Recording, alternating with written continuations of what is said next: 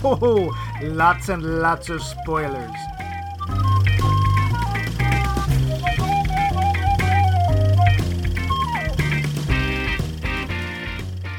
Hey man, be cool. Be way cool.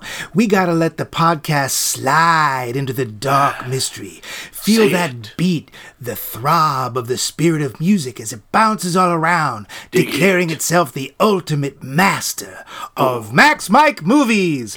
With that brilliantly descriptive opening, you just mm. have to know that this week we are looking deep into the soul of Miles Davis via the Don Cheadle film Miles Ahead. How could you not know?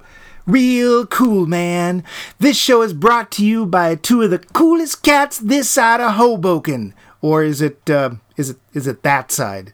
I can never remember. On my right, geographically speaking, is that melodic master of mastication, Max Two Tone Levine. Crazy, baby. Crazy. And me, man, you gotta ask. I am the crooning cat what knows where it's at. Midlife Mike Loose. We are so done with that. Yeah. yeah. We're in the midst of a series called Semi Real People, the biopic story, and this week's entry will test the very idea of what is and what is not an actual biopic. But first, we have some answers to last week's poll question. Hmm, and what was that poll question? Well, for those who forgot, we asked you, our listeners, to tell us which movies you wish did not have a sequel. And there were a lot of answers. Let's get hmm. to some specifics. We've got our international listener, Vince, who starts off with, quote, Overall, I don't think any film should have a sequel, and the vast majority that do are terrible. There are, of course, some that are as good or surpass the original, but this is rare. What I really hate is when the first film is great and there is no opening for the story to go on, yet they do it anyway. We're looking at you, Highlander. Jaws comes to mind right away. Yeah. Well, Jaws and Star Crash because the second one didn't even have Caroline Munro in it. I know we were all disappointed by that. They Uh, couldn't believe they sold out like that. Yeah. And to your point, The Exorcist, Highlander, the stories were told, but Jaws seemed to set that trend that a sequel must be made at any cost if the film was a hit. End quote.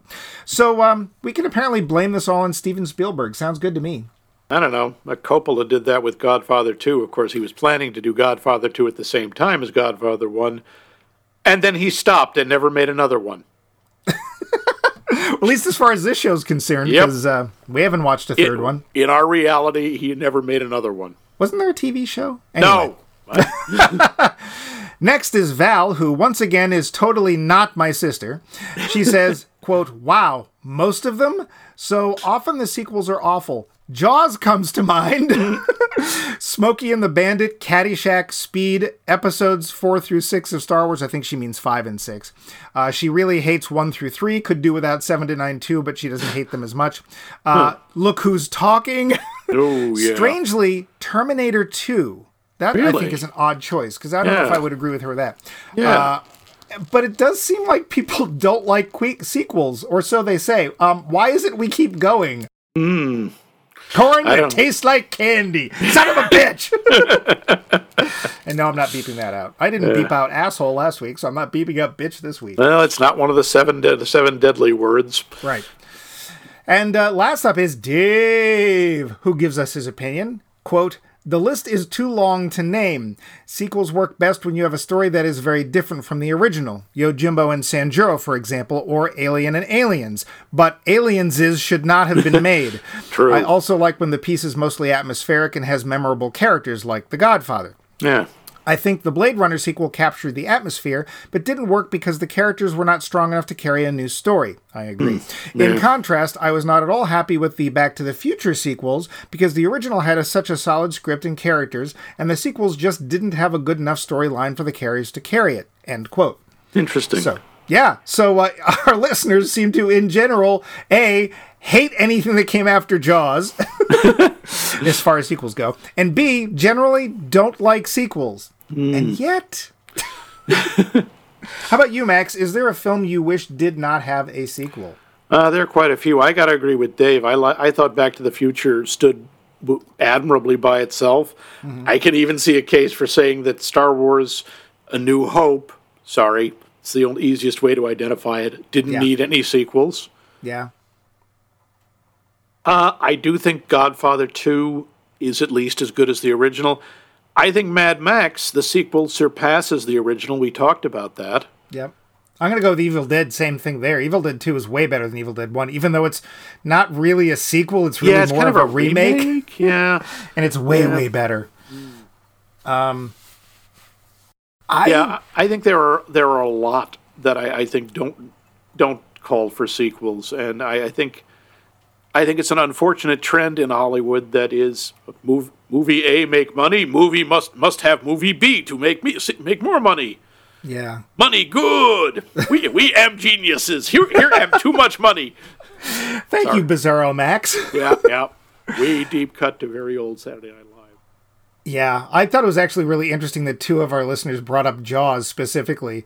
Um, I would not have thought of Look Who's Talking because I didn't like the premise of the first one. So I, you know, But the prem, uh, the first one I think is charming. I really like the way it worked, but they're quite right. It just fell apart, and none of it really didn't need any sequels, let alone I don't know four, five, however the hell many there were. I think But of the, course, of course, the ultimate sequels that we really are glad that were made was Rogue Warfare Three. yes, let's the hope story- for four, shall we? the, the, the story that uh, you know it just it cried out for an additional chapter. I assume. So the movie I think that got totally ruined by having sequels was, of course, Baby Geniuses. But we have a new question for this week. Yes, we do. Please feel free to chip in and answer in the usual ways.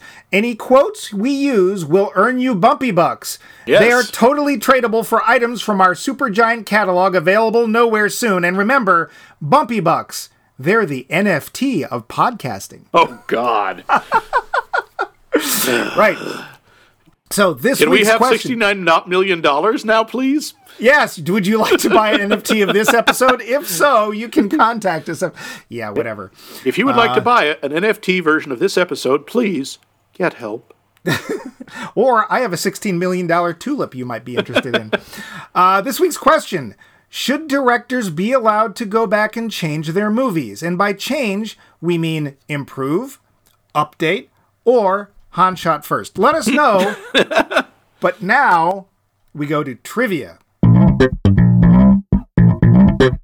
The show. Trivia for Miles Ahead, which is the movie we're talking about this week. You may have forgotten as we've had so much other stuff in the way, but yes, Miles Ahead. So, could not find a budget, but the movie grossed 5 million. So likely Oh. not uh, I'm guessing that was Mr. Cheadle's salary. well, or Ewan's. Mr. McGregor. Oh, McGregor. true, true. Mr. McGregor, who's still trying to get that rascally bunny out of his his garbage. his garden. All right.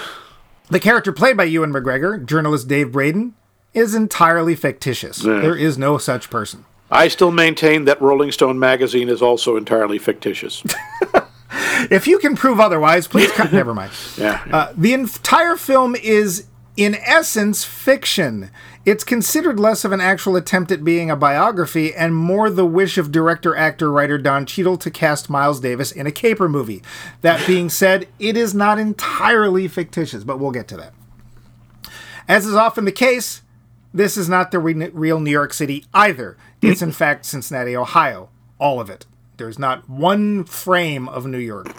So, Well, there, yeah, if I remember right, I read something saying that that the parts of Cincinnati they used gave the feel of 1970s New York better. Yeah. Yeah. Well, like it literally has not changed. And I'm sure Cincinnati was like, uh, yeah, sure, film wherever you want. No, we don't, yeah. Uh, the working title of this movie was Kill the Trumpet Player. Yikes! Yeah. Cheadle claims that the idea for making the movie came from Davis's creative process. The events are meant to be utterly plausible for Davis, even if mostly or entirely made up. He wanted the film to have a very uh, what's improvisational feel, as jazz often is made to be portrayed. Uh, the idea for the movie came from Davis's own family. They thought only Cheadle could play him. When Don met with the family, he pitched the idea of Miles being a gangster based on his life in 1945 and the 70s.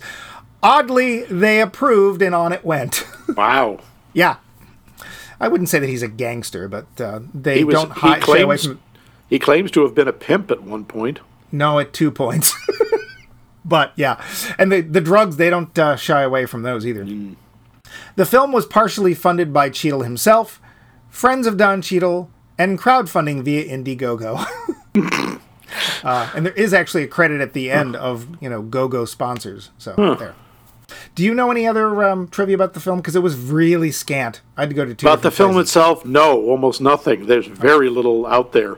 I, I am actually interested to hear, folks. Have any of you heard of, let alone seen this movie? Has anybody besides the two of us seen it? Yeah. I would be a little surprised. I don't believe it got wide release. It was mostly in art and indie theaters. Yeah. Uh, I don't. I any no one I've ever mentioned it to has ever heard of it. Yeah. And we lucked into it literally. I was visiting Max at one point and we were looking to go see some, you know, harder to find films. And there's one of our favorite art houses is in my hometown. Uh, and it was like, what's playing? Well, of what's playing, why don't we go see this? I hated jazz.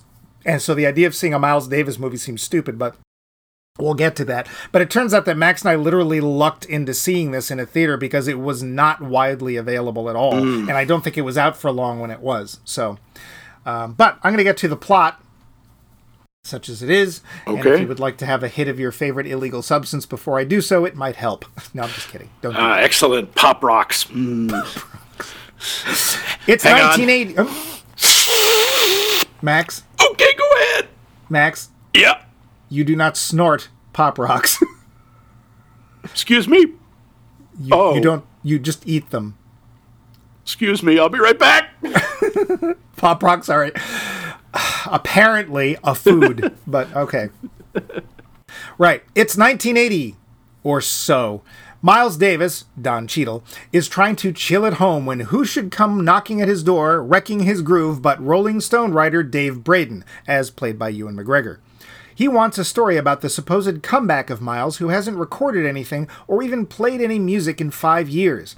Miles gets rather violent and obviously doesn't mesh well with young Dave.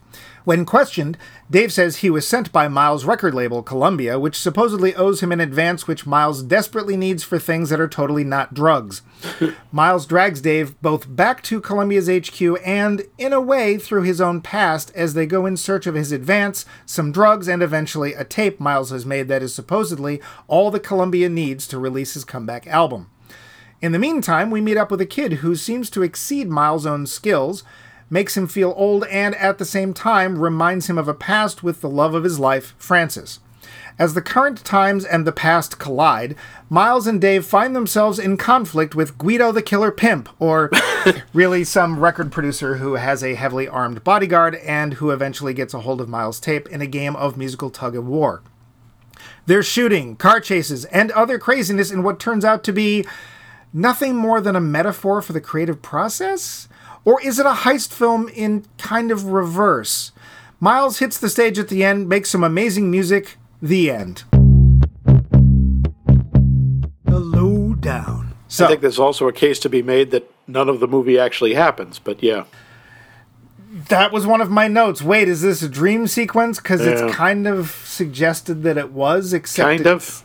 kind of it's it's hard to tell. Yeah, it really is. Um, So, as we said uh, in the trivia, and I think we actually even uh, hinted at at the end of last week's episode, this film is not entirely truthful. No, Um, this tr- it's it's this tr- this film feels a lot like fan fiction. kind of, Like yeah. taking a real character, or you know, most fan fiction is fictional characters. In this case, taking a re- a character, a person with using his real past, because there was a Frances, and Oh yes. you know he he did he Miles Davis did have a bad hip due to uh, degenerative disease caused by sickle cell anemia. yep. A rather badly done hip replacement. He Yep. was in pain most of his life. He also did have pain killing drugs that caused him to hallucinate, and at one point go after a uh, imaginary man in his house with a sharp implement. Yeah. Uh, Yeah. Also, his scratchy voice. He actually had polyps on his vocal cords. He had an operation way back in 1955 and was told afterwards, don't talk. And very quickly got into an argument with somebody, which caused that raspy voice for the rest of his life. The funny thing about the drugs, I, I read some of the stories about him. He was, uh, in his younger days, uh, a junkie. He was a made. He was very addicted to heroin. That was sort Yep. of the drug of choice of musicians of the era of the '40s. He also kicked it by himself. He went home. He did have help. his father, gir- I think. His, his and his girlfriend at the time. Yeah, he became a vegetarian. Uh, he kicked the habit, and then came booze. Our Yeah, old that- friend Booze. uh, Mr. Booze. Yeah, it was difficult, but he apparently stayed off heroin for the rest of his life. I, Yeah. This movie suggests he also did coke. I don't. I Yep. can't speak to that. I wouldn't. um, uh, apparently, they, they spoke to it in Wikipedia. Ah. Um, booze, coke, painkillers. Um, and he would go on and off at various times in his life. He would also give some of the other uh, musicians in his quartet, quintet, and oneette, which I don't even know what that means, um, trouble if they got too junky like, and he would kick them out. Like John Coltrane, he kicked out at one point, and then he came back in. Um, but and he apparently was known to have a rather tempestuous uh, temper. yeah, he had apparently foul temper. Was married at least three times, maybe four. I've lost track. One of them uh, was to his high school sweetheart Betty. Then he married uh, uh, Frances, who. It, this movie really goes with the idea, and I've heard this as part of the Miles Davis mythology, that she was kind of his muse. yep. that he really did his best work because of her. She inspired him. And then he was actually married for eight years, uh, seven or eight years, to Cicely Tyson, the Oscar nominated actor. Yeah. Um, Frances and Miles, just so so people will know this, uh, did marry in 1959. It was the same year he recorded "Kind of Blue," which is generally considered potentially the best jazz record ever made. It is certainly the best-selling jazz record ever made, having sold five million copies. Um, they would divorce in 1966, and it would be finalized in 1968 because of domestic abuse and his unwillingness to let her work. She actually was first dancing in the original Broadway cast of West Side Story. Yeah. Uh, she was very highly respected as a dancer. Uh, the Broadway crew wanted her back, and they wanted her for the movie. Miles said Oh, no. wow. And Sammy Davis Jr. a number of times tried to get Miles to let her dance for him, and he said no. Wow. So that's what I'm talking about. It's like this film's both. There are factual elements to it. It's more like the stuff with Frances seems to be more or less correct. The, and those are shown in flashbacks. A lot of the flashbacks seem to be fairly accurate historically. Miles' addiction to things seems to be accurate. The time may or may not be true. Uh, he did indeed stop playing from 1975 to 1980. There was nothing, and Yeah, he Columbia pretty much was like disappeared for five years. he just stopped playing. He just he, apparently he was said he was done. Um, he just didn't feel music anymore, and eventually he came back. Interestingly, what happened? A lot of what had happened was in the 70s. He started moving into more popular music, such as funk and rock and stuff, and a lot of the jazz people felt like he sold out. and his some of his stuff is wildly experimental. Um, I actually just recently purchased a copy of uh, Miles Davis live at Fillmore, which I think is from 1973, and each side of the album is one track, uh, and it's a Tool album set, and they are out there. They're not even rock, but they're just out there and experimental and improvisational and kind of crazy. But he actually hooked up with people like Herbie Hancock, who actually shows up at the end of the film in the band. Yeah, Um, he played with some other rock people, and a lot of people just were like, "This is not jazz" and whatever. And this is something they talk about in the film, where he says, "You know, that music." It's like, "Why don't you play kind of blue? Why don't you play that stuff?" He's like, "That stuff's dead. That's music from then. This is now. If you know." If you can't move on, then you're just as dead as the music is. And I think what happened was he got so much negative attention from his forays into funk and rock in the 70s that he just sort of withdrew and said, "Yeah, I'm then fine. If you won't let me let me continue on and evolve, then I'm not doing it." Oh. Which may or may not be true, but that's what I gathered. Um, so some of this stuff is perfectly real. But then we have Ewan McGregor show up, which admittedly is the opening of the film. And I remember coming out of oh. this film with Max, and the first thing I did was go look up this guy, Dave Braden. It's like, oh, who is he? And it's like, what? What do you mean he was fake? Yeah. No, I- and you got to remember that's not the opening of the film. The opening Right. of the film is Miles in what is clearly a later period doing an interview with someone you can't see, which but you can hear it's Ewan McGregor Yeah. doing his full-on native Scotsman. Yep. Finally. Yeah, but you can't see him. We don't. Then we see him show up in his '70s haircut and groovy far-out threads. Boy, did they did they nail some of that '70s clothes? Yeah. And yeah, and that's the bracketing device of the movie is Miles being interviewed. And in that, he's actually being very cooperative. And He's talking and he's answering questions, whereas in the narrative part of the movie where Braden shows up, he hates him. He doesn't want to talk to him. First thing he does pretty much is punch him in the face, Yeah. which quite honestly, I didn't have a problem with because this character, Dave Braden, is a jackass. He is. He's not a writer. Spoiler! He's not a writer for Rolling Stone. He's actually a freelancer trying to make a name for himself. Got wind somehow of the idea that uh, Miles Davis was on the verge of releasing a new album. Figured, hey, here's a great chance, which admittedly it was, and just sort of tries to ingratiate himself into Miles' house. He keeps knocking and ringing the doorbell. Miles finally opens the door, hits Dave. Dave retreats. Miles comes out. Dave turns around and retreats back into Miles' house and locks Miles out. so now it's Miles ringing his own doorbell and telling him to open the door. At which point, of course, Dave realizes, um, I don't have to do anything. You're a crazy person, and I'm in your house, and I'm going to look around. Yeah. And let's say their friendship doesn't exactly instantly blossom from there. Yeah, I don't even know if you can call it much of a friendship. They have a sort of, eventually, kind of a bond, but what is that? There's a movie where it's a quote, and they're talking about a relationship, and the the quote in the movie is, "This is somebody I could steal horses with." Does that sound but familiar? I, no, I'm afraid Ah, I can't remember where that's from. If anybody can remember where that's from, by all means, please contact us. Yeah. That's who kind of Dave ends up being. It's like, yeah, I don't really know if I like you, but eventually I can get you to wave a gun at Guido the killer, killer pimp with me. So there's a kind of eventual mutual respect. And I think part of what it is, um, and I didn't notice this the first time around, but I think part of what it is is Dave initially is trying too hard. He's trying to fit in with Miles and try to be cool and try to be this hip writer, and he just isn't. And by the end of the film, he is so worn down by all of the crazy crap that Miles makes him do that he just ends up being himself, and that's when Miles is a lot cooler with him, and he's a lot like calmed down. Yeah, he's not trying to be such an operator. By the way, I just looked this up.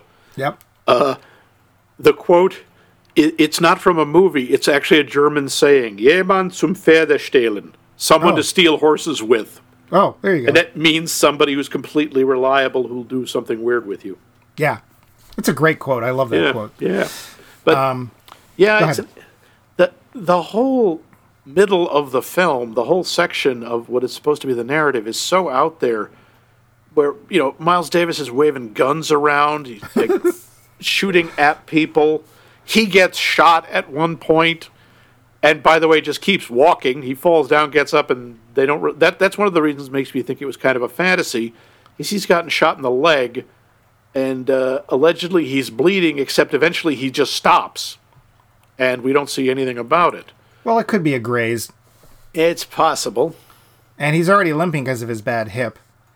Um, it could be, and this is something again didn't occur to me the first time I saw this, because there's literally a part at the end of the film where we suddenly are back to the beginning of the interview process where Dave is trying to ask Miles stuff like nothing had happened. And I kind of wonder if Miles is just like, I want nothing to do with this guy. And he literally, his mind just starts to wander. Yeah. And it wanders into all of these weird places that could happen. And it's like he incorporates uh, the guy interviewing him into this fantasy, because at the end we see Dave Braden, we, or at least we see um, Obi Wan Kenobi there interviewing him, and he looks completely different. His hair's Yeah. a different style. Yeah. Uh, he's wearing different clothes. So yeah, I I think it's entirely possible this entire movie or the entire center of the movie is just a fantasy. It's just an idea in Miles Davis in the character's head. And there's a really cool transitions, mostly done with sound, um, where you'll get something like a drummer hitting a couple of really hard hits on their drums, and suddenly we're in present day and it's actually somebody shooting at them. So there's lots of suggestion of back and forth in Miles's um, mind wandering. Um, which strangely doesn't really hurt the film. I actually think going back and forth and stitching these things together, not entirely unlike making music, was kind of cool. And I gotta say, uh, for performances, Don Cheadle is great. Oh, he really is. He knocks it. This movie, he he just carries the entire movie, and he's just carrying it in his shirt pocket. It's not like he's struggling. No. It's just just like I'm here. This is me, and yeah. uh, I, I, am the one. This this I'm the center of this movie, and I that's exactly how I want it. Which makes sense because he wrote it, directed, and star produced it, starred in it. Probably yeah, was the key grip, and the guy wasn't smart enough to spread the blame around. yeah, he basically Ed Wooded the entire movie, only yeah. competently. Yeah, this is his first directing credit, by the way. His first directed film. I haven't oh. seen it. He's, he's directed some TV episodes since, but his first film, and I I think he does a great job. I yeah. really enjoyed this film when I saw it, and I don't even like jazz, or at least. And here's the cool thing for me: I went to this film hating jazz. I don't like jazz. I've never liked jazz. It's one of the few types of music uh, that I just cannot get into.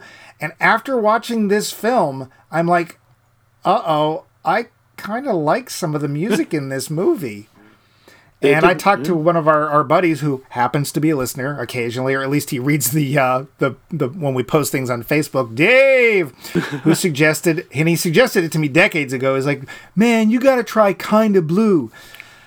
Because that if is exactly the way Dave talks. It's exactly how Dave talks. Um, if you have never listened to a jazz record or you are like me and you don't like jazz and you want to give it a try, because of course you do have to be a little bit open to it I can't think of a better album, honestly. Kinda Blue is freaking fantastic. And I listened to it. I sat and listened to it, and I was hooked. And I'm like, I don't like all jazz, but I started buying some jazz records. I started buying some Coltrane um, and some more of Miles Davis. And I actually have a couple more here sitting on my, my rack. And at the very nice, least, the, nice rack. you said rack. Oh, I said rack. um, and I I get it. Some of it I get, and some of it's like, especially some of the later Miles Davis is really kind of crazy. Um, but you know, good. I like movies that introduce me to things that I like. Uh, Magnolia. I had utterly forgotten who Aimee Mann was, and after that film, I'm like, who did the music for this? Wait, who? And then I became an Aimee Mann fan. Yeah, I have to say, um, I've never gotten jazz. It's not that I hate it. It just I, it doesn't connect with me. To me, jazz is like opera. I respect it tremendously. I think the people who who do it can be amazing artists, but I don't listen to it for fun. Every once in a while, thing with Miles Davis, and I've heard some pieces of his, and I'll listen to that. There are people who are so good at what they do, they transcend the the medium, they transcend the genre. It's like ballet. Ballet bores the crap out of me. But yeah. I will watch Baryshnikov. I will watch Misty Copeland. I will watch Nureyev because they're just so good. It doesn't matter what they're doing. That you just want them to want to watch them do something. Even with opera, I you know I'd listen to Pavarotti or Beverly Sills just to hear those voices. So but, to paraphrase, what you're really saying is hate opera, love, love polka. polka. Yep. That's a deeper. Yeah. we have to work the Flintstones in at least once an episode. Because nothing yeah. says Miles Davis more than Fred Flintstone. Okay. Yeah, and I, I would also think I also would like to point out that we really have to pay tribute to some of Miles's other performances, such as his role as Ivory Jones on Miami Vice. Oh, and how about his uh, his little p- uh, part as a street performer oh, in Scrooge? He, uh, that was I, I can't believe the Oscars snubbed him that year. yeah. I mean it's um, we we joke about his little his appearing in a couple of movies or TV shows that if you look at his uh, record, he did soundtracks or his music mm-hmm. appears in the soundtracks of I think all the movies. Yeah. I mean all of them. Well, the number of albums he either both did or appeared on is staggering. Like jazz albums, they'd sometimes be the the companies would be like, "Yeah, we need three this year." Like, huh? three albums in a year, and they would do it. Yeah, that's and even like more so. Movie. Yeah. What? It's like the old movies. It's, you yeah. know, Mack Sennett saying they do a class out class act. They never do more than two movies a week. yeah, but sometimes these people would be like, okay, I'm gonna, I'm in, you know, Miles Davis quartet. But next week I got to go play on this other record and this other stuff. And of course, some of these people would eventually become part of the Wrecking Crew, which if you've Yeah. not seen the film The Wrecking Crew, I highly recommend it. Really interesting documentary. Um, and people would do that. They'd be like, well, I got to record this morning, and then tonight I got a gig downtown, so whatever. Um, yeah, the number of albums Miles was a part of is just staggering. and the people who he knew. He knew everybody. He used to hang out with. Even even I know these people. You know Dizzy Gillespie and Max Roach, and, and all these guys. In, in that final musical sequence, where which is supposed to be Miles on stage, when when it's Don Cheadle. Uh, you know Herbie Hancock's there. You know uh, Gary Clark Jr. is there. Esperanza Spalding who is one of the premier jazz bass players today, is in that band.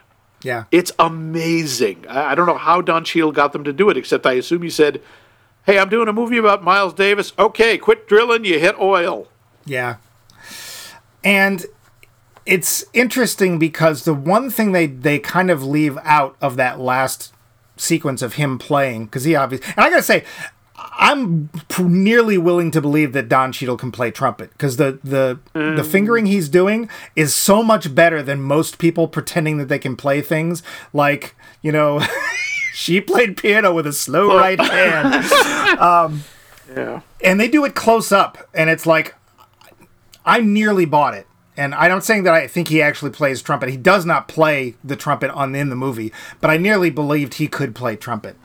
Um, but miles in his late career and this actually got him into a lot of trouble he would play facing away from the audience. Oh, wow. yeah and a lot of people of course didn't like that. So um, yeah. Apparently, Don Cheadle learned to play the trumpet for this movie. there you go. See? Yeah. What, what also, uh, dang, it's just gone. We say No. that a lot about Max. Could Yeah. you please help? Send your donations of Bumpy Bucks to. Help me. Did, did No, it come back? Uh, it will go on. Okay. Um, a couple of things they do leave out, although they sort of hint at it, is that Miles did go to Juilliard. Um, And he even says the one thing he got out of Juilliard that helped him was music theory. Like that was really important to him. There's one point where he's playing the piano and Dave Braden's like, "Oh, I didn't know you played piano." He's like, "No, no, no, that's just just notes." and it's like the thing about jazz that I didn't get and didn't understand was to, it seemed to me that it's like you could just play anything and there's that that phrase or that that saying it's close enough for jazz meaning like you don't have to actually hit notes or anything. That's exactly the opposite. Jazz is all about being so good at what you're doing, especially in a group hmm. that you can just make stuff up in the moment that works and everybody else will understand what you're going to do and do it along with you. This doesn't mean that they don't rehearse or they don't know have a good idea of what they're doing, but you've got to be exceedingly good as a musician to be a competent jazz player. That, um, that was part of what I really liked about the movie is the sequences where we see Miles's process, where mm-hmm. he's in the room with that. I remember loo- looking at how many people he was in the room making an album with. And it's like this is this isn't a jazz combo. This is a small orchestra, Yeah. Well, sometimes it was. and just the way he's so meticulous. Like no, no, no, change this chord. You know, don't don't do an F seven, do an F minor seventh here, and you know, double up on this note. And the thing was, everybody gets it. Everyone's like, yeah, okay, I can see that. Yeah, sure. It's all so meticulous and careful, and yet there's that real sense of improvisation. Yeah. I, I don't understand it. I don't know how that works. I don't know how it's so precise and yet so all over the place. Yeah. And one of his like biggest well-known songs uh, apparently i'm sorry this is john coltrane. One of his biggest well-known covers was these are a few of my favorite things if you can believe that. Oh yeah, every jazz music, every jazz combo I've ever heard starts playing that at some point. Yeah, and I, I actually listened to it. There was a live album I I, I downloaded, and uh, there's Coltrane on his sax just going after that song, and I'm like, what a weird choice. I wouldn't like, but that's what they would do is they would take something known and then make something else out of it, and sometimes it was it was uh, improvised, and sometimes it wasn't. Um, that jazz club that they see him, that we see him in front of, that's ostensibly in the late '50s, early '60s. Um, that incident actually did happen. He actually was beaten up by a cop outside the place he Yeah. was actually working at the time. But that little jazz club, oh my god, I would so kill to go to a place like that just just once to see what it's like. And just those people just in that groove and doing their thing in a small audience. None of this, you know, giant stadium thing. But um, yeah, so he was uh, one of the reasons apparently he was so cynical was because he thought there had been some progress made in racial relations. Spoiler, and he his cynicism came back when he was literally beat up for uh, loitering. Yeah, because he was standing of- out having a cigarette in front of the club that had his name on it. Yeah. And he's like, I work here. I'm Miles Davis. And the guy says, I don't care. Get off the corner.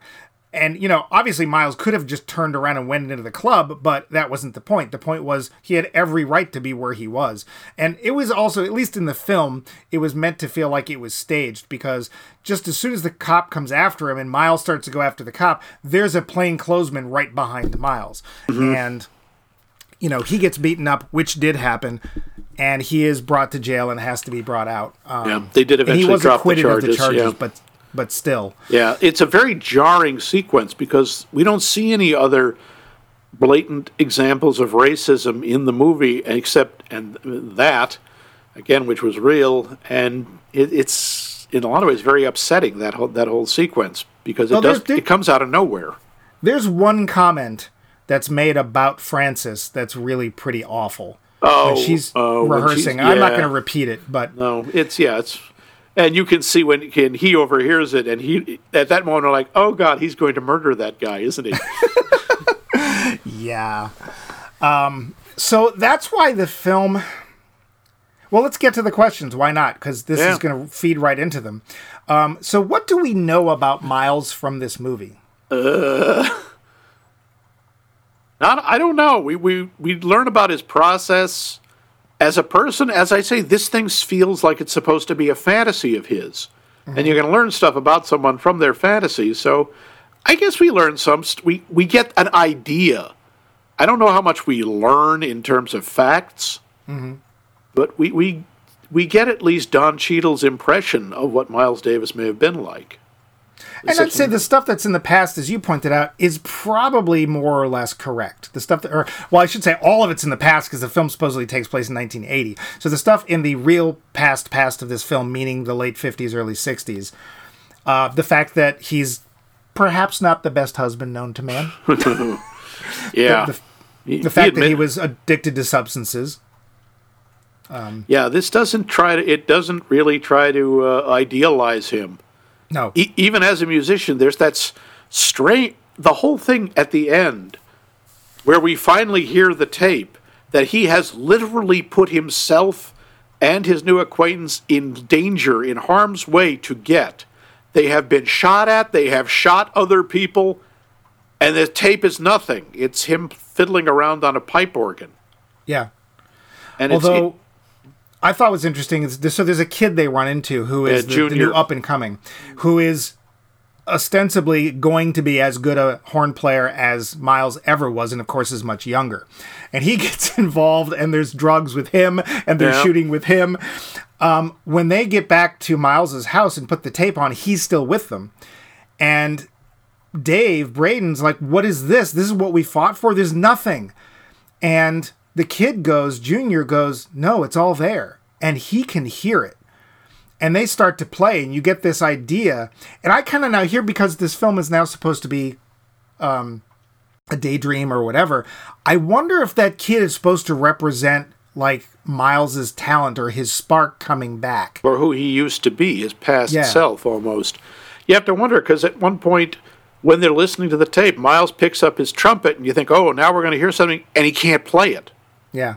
He just can't get a sound out of it. And you don't, and clearly because at the end he is playing, obviously it's not like he suddenly lost, you know, his the magic of his mouth, but uh, it's like it's gone out of him. He doesn't have it. And, you know, Junior's trying to encourage you, maybe, you know, get your chops back, start to uh, do some scales or something. and Dave is like going, no, don't say that. You're, you're, you're not helping. The next question is going to be more difficult to answer than usual, but how accurate was the depiction? Uh. well, as you've said, there are asp- there are pieces in there that are clearly very accurate, and then there is a whole lot that I don't think is supposed to be accurate. No. And I think that that's the point. Is like it's it's his daydream and it's Don Cheadle. It's like, what if Miles Davis could be in a caper film? I think it would go something like this. and honestly, it's goofy. It's like, what is going on? But it's kind of fun. It is kind of it's difficult because it's very hard to like any of the characters. Yeah. They're also they're either I mean they're very believable, but they're Yeah. just awful people. They're Well, just- we like Frances. Frances is okay, but Frances, I think we're also seeing an idealized version of it through Miles's memory. Mm-hmm. She seems very cool. She's on screen for about 11 minutes. Yeah. Uh, what I could read about her, she actually seemed like a pretty decent person. Yeah, but, I know. believe that, but she's the the thing with Frances is she's not really a character in this. She's an ideal. Yeah. She she's again only really exists in relation to Miles. Mm-hmm. Yeah, and as such, there really aren't any other women characters other than stoned girl in bed at the drug dealer's house and a se- couple of secretaries. yeah. Yeah, And then the last question Do we feel we get to know the subject better after having watched this? I, yeah. Well, in that when I went in, I knew absolutely nothing about Miles Davis. Yeah, because I knew a couple of things. You I knew his think- name was Miles and his name was Davis, right? I knew I knew that, and I knew he played a trumpet, and was was wicked famous, and that's about it. You are a worldly man, aren't you, I Max? am. I am. I am. So I am wicked worldly. Yeah, He knows he knows and likes both kinds of music, country, country and, and, western. western. Yep. That's Um, right. For me, up till now, this question and the first one have felt so connected as have almost been the same thing. Meaning, what do we know about Miles from this movie, and do we feel we get to know him better after this? This time, I think they're actually really different. Um, sure, the events in this movie might be made up, but Miles Davis having a drug problem, which they kind of barely touch on, yes, it is sort of one of his main motivations for getting his advance and eventually dealing with the tape and stuff like that. But you know, his having a drug prob- problem, his outbursts, and his mean side, those are sadly totally Miles. So, in a way, though, what amounts to a stage play, I think we actually do get a glimpse of the real Davis. It's just that none of it's real. if that makes any sense. Oh, kind of. I mean, the events may not be real, but it's like the personality is real. The character, the characteristics are real. Yeah. Um, as I said, this is the movie that got me into jazz, so I I, I have a, a soft spot for it one way or the other, even if I don't think it's a good film. do I? We don't know yet. Ooh. we have to say that. Um, I, there's there's actually a really interesting concept that that the character of Miles suggests or at least is suggested in the film, and that is that once art is released, in other words, published, put up on the web, made into a book, a movie, whatever, it's no longer really the artists.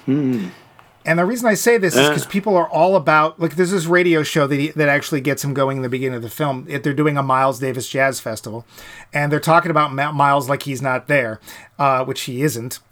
And then Miles gets all uptight and he calls the radio station. He's like, "Yeah, it is Miles Davis. Put me on to that guy." And then and, he- and the guy, of course, is all, "Oh, oh, Mr. Davis, it's so great." Ah, shut up! You don't know nothing. It's like you talk too much.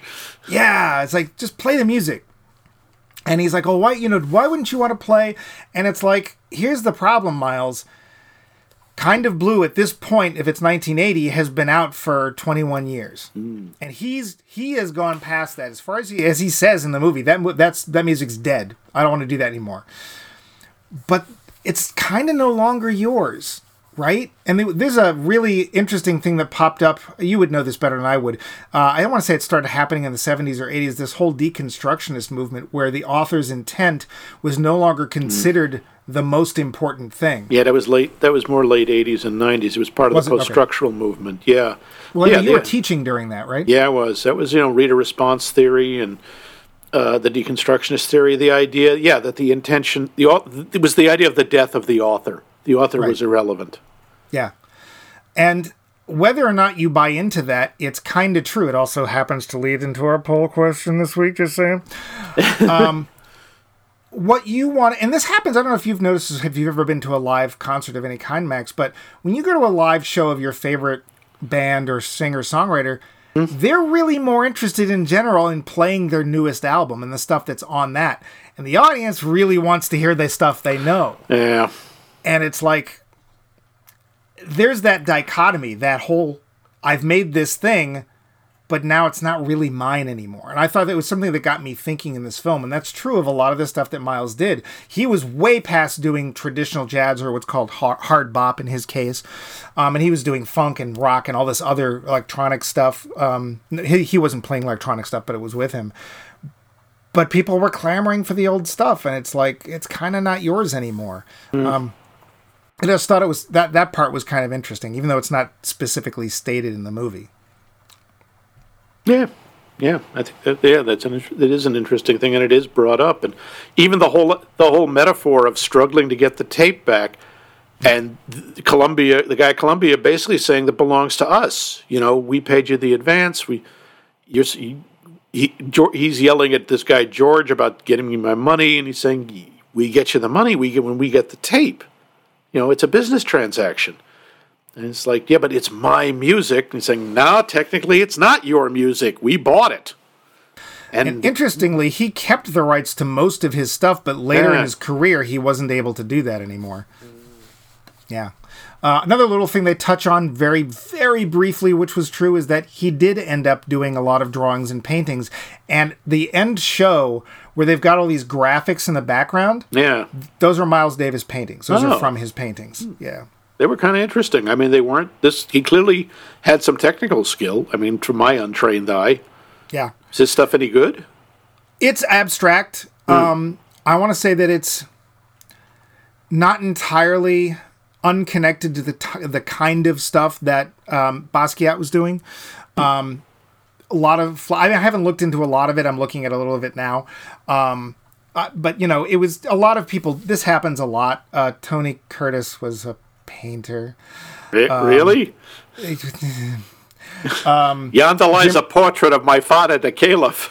Yeah, Jim Carrey Oh, that I'd heard of. Yeah, yeah. Yeah, and uh, sadly, it becomes it's a lot of times creative people that aren't painters, they they suddenly become quote unquote painters by literally picking up a paintbrush and painting. They don't do any study into it. They don't actually learn the craft like they did their whatever their main craft is. But now they're a painter, and of course they get attention because they're a famous person. Um, rant, rant, rant, rant, rant. But uh, at least the stuff that Miles Davis did was interesting. And it could be I forget this issue or not, but it could also be that during that dry period is when he started doing this. I don't know. So Sure.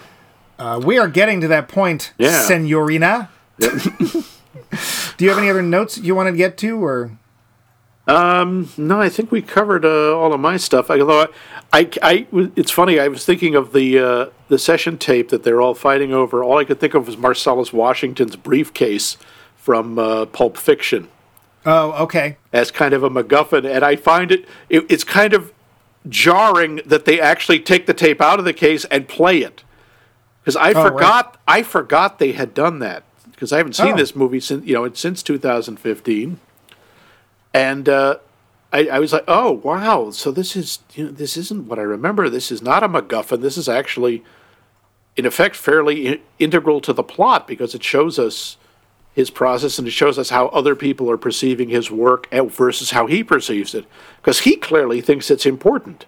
And Yeah. Braden is like this is nothing, but he and Junior go, no, this is this is part of it. This this isn't what, and you can see why he didn't want them to have it because it's not done. right. But it's it's all the idea of of what he wants to do. And what's funny is like you, what you hear is this organ, and you can hear Miles in the background saying things like F sharp major seventh, or you know, I don't know anything about chords. Um, so he's suggesting to himself, like it's almost like you can hear his note taking while he's playing organ.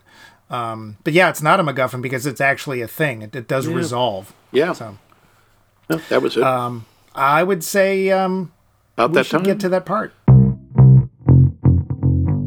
The Roundup. So, And- Mike, Dang! sorry. so, Mike, what, what did you think of this movie? I really like this film. It is not a perfect film at all. And there's probably people who know more about Miles Davis than I do. They could come and say, yeah, they got this wrong. They got this. I don't care. It's fun. It got me interested in the person and the music. The performances, the two main performances are great. Don Cheadle and Ewan McGregor are great. They have great chemistry together. Yeah. Um, it is a weird buddy film, but it's kind of a buddy film. um, the kid who plays Junior does a great job of somebody who's like both got all the confidence in the world when he's playing, but absolutely none when his hero is nearby. Um, I, I can't remember who the actor is who plays Guido the Killer Pimp, but he's hilarious. he, he is like the absolute re- the recording agency sleaze that you just oh, picture every one of them to be. They may not, none of them may be real, but uh, he he's the archetype. yeah, he reminded me of uh, James Caan's son, who was in uh, Ocean's Eleven. I can't remember his name. You remember Oh, him? He played one of the, the Moron twins. Yeah, a little bit. Not Casey Affleck, the other one. Yeah, yeah. Yeah. Um, I I really liked the film. I was looking forward to seeing it again. I'm glad I did. Um, Don Cheadle, you know, it's a three way, right? He does writing, directing, and starring. I think he does great in all three. I'm really sorry that this film didn't get more play than it did. I'm really glad you and I just happened to go to it in a theater because it was fun. What do you think? I uh, I respect this movie tremendously. It's a little like jazz for me. I don't really enjoy it because the characters are so painful.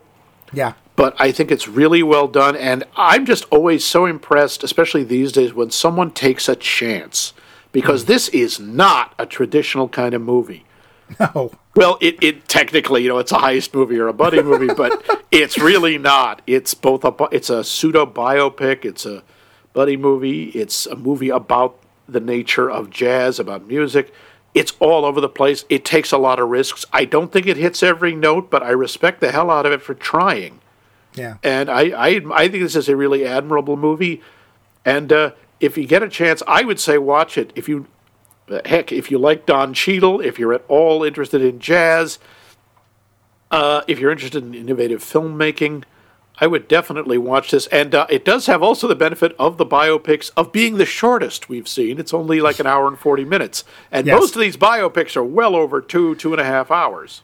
And you know what's really funny about this film that I didn't feel from other films? Huh? Like a lot of the other films that we've that we've watched, I feel like we get a glimpse of a part of their life, and we know that they were more interesting also afterwards or before. In this, it's like I know that Miles did stuff besides what we see. I think we get plenty.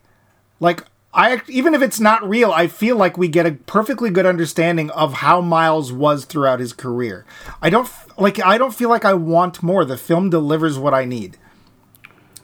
Yeah, I can see that. Yeah. It's like I, I'm sitting there going, "Oh, I kind of wish we could see him with Dizzy Gillespie and Max Roach and, and and those guys." are like, yeah, but we don't really need to. It's not like Walk the Line where it's like, "Hey, look, there. Hello, I'm Elvis Presley. Hello, I'm Carl Perkins. Hello, I'm apparently Peter sound Graves." exactly like Peter Graves. yes, and they all went to the University of Minnesota. I'm Peter Graves. Hello. Yeah, and it's like with, with you know both of us when we saw Walk the Line, we're like, oh, why don't we get to see him in Columbo because that is the height of his career. Yeah, yeah. And I'm still sorry we didn't get to see Miles, the clip of Miles Davis in Scrooged. Yeah, that would not have helped. Yeah, no. Um, yeah, I recommend it too. It's Yeah. it's rentable. Uh, it's so bur- uh, uh, miles ahead. Go ahead if you're looking for something different. If you want to actually, I mean, it's it's not like having to watch the French New Wave from the 80s or the 70s or anything like that, or Cinema Verite or something that's really going to make you go, I don't care what's going on. There's words at the bottom. No. um, broaden your horizons a little. I'd say, yeah, go see Miles Ahead. try. Um, but we've got some business to take care of. We I do. believe we do. So That's what you- we should what- talk about business because we want you to answer our poll question, which, Yes. if you've forgotten, is should directors be allowed to change their films? And by change, of course, we mean any version of change, such as improve or Director's cut, whatever. You know, the so-called yeah. director's cut. Sure. Or even like, hey, I just want to, I just want to fix the special effects, man. Oh, and uh, make Han a better character because he didn't shoot first. Yes, he did. Yes. yes. Should this, in fact, be made a federal crime? Yes. To do so, you may go to our website, which is maxmikemovies.com, where we have every single episode where every second has been carefully wrapped and protected from every other second. So you can Including- download each second of each episode separately. including our secret nude episode, the one we did where we were both naked. And if you can figure out which episode that is, you too will get bumpy bucks. Many bumpy bucks. Lots of bumpy bucks. So comment on the website. You can also email us directly at us at maxmikemovies.com. Hey, do you like social media? Sure, we all do. you can find us on both Twitter and Facebook under Guess Yes Max Mike Movies. that- and that lastly but not imaginative- leaf, leafly, not Leafly? leafly, you can find us on the your favorite podcast app, and there's probably a bunch we don't even know we're on. Um, things like iHeartRadio and Spotify, and well, you know. But we're still in the midst of this series, which means there's a new movie next week. Something we don't usually do. No. yes, next week we're going to actually re- talk about a piece of cinema. That's a big change. Yes, Flim? possibly a talkie. Oh, I hope so. I like talkies. So where are we going to the flickers next week, Max? Well, next week we're going to be talking about a famous resident of Manchester. No, wait. we're going to be watching the movie, the very recent semi biopic, Mank. About, Is- about I believe, uh, whatever his first name is, Mankiewicz. It's about the uh, filming of Citizen Kane and the um, issues that came up. No, not naming anybody's name. William Randolph Hearst. Interesting story. I've met William Randolph Hearst III a number of times. Really? Ah, well, well I'll leave that for a Ooh, little well, tale for next week. reason to turn tune in next week. You'll never guess where. Yeah. But uh, are you sure Mank isn't about a Pokemon? I think it's a Pokemon. No, no, no. That that's Mankawa. Oh, Yep, Monkawa. yep, and it uh, it uh, evolves into Florbadap. Oh, I love Yeah, Flormidap. Flor- So tune into the Pokemon movie next week when we gotta catch 'em all. Bank, I choose you.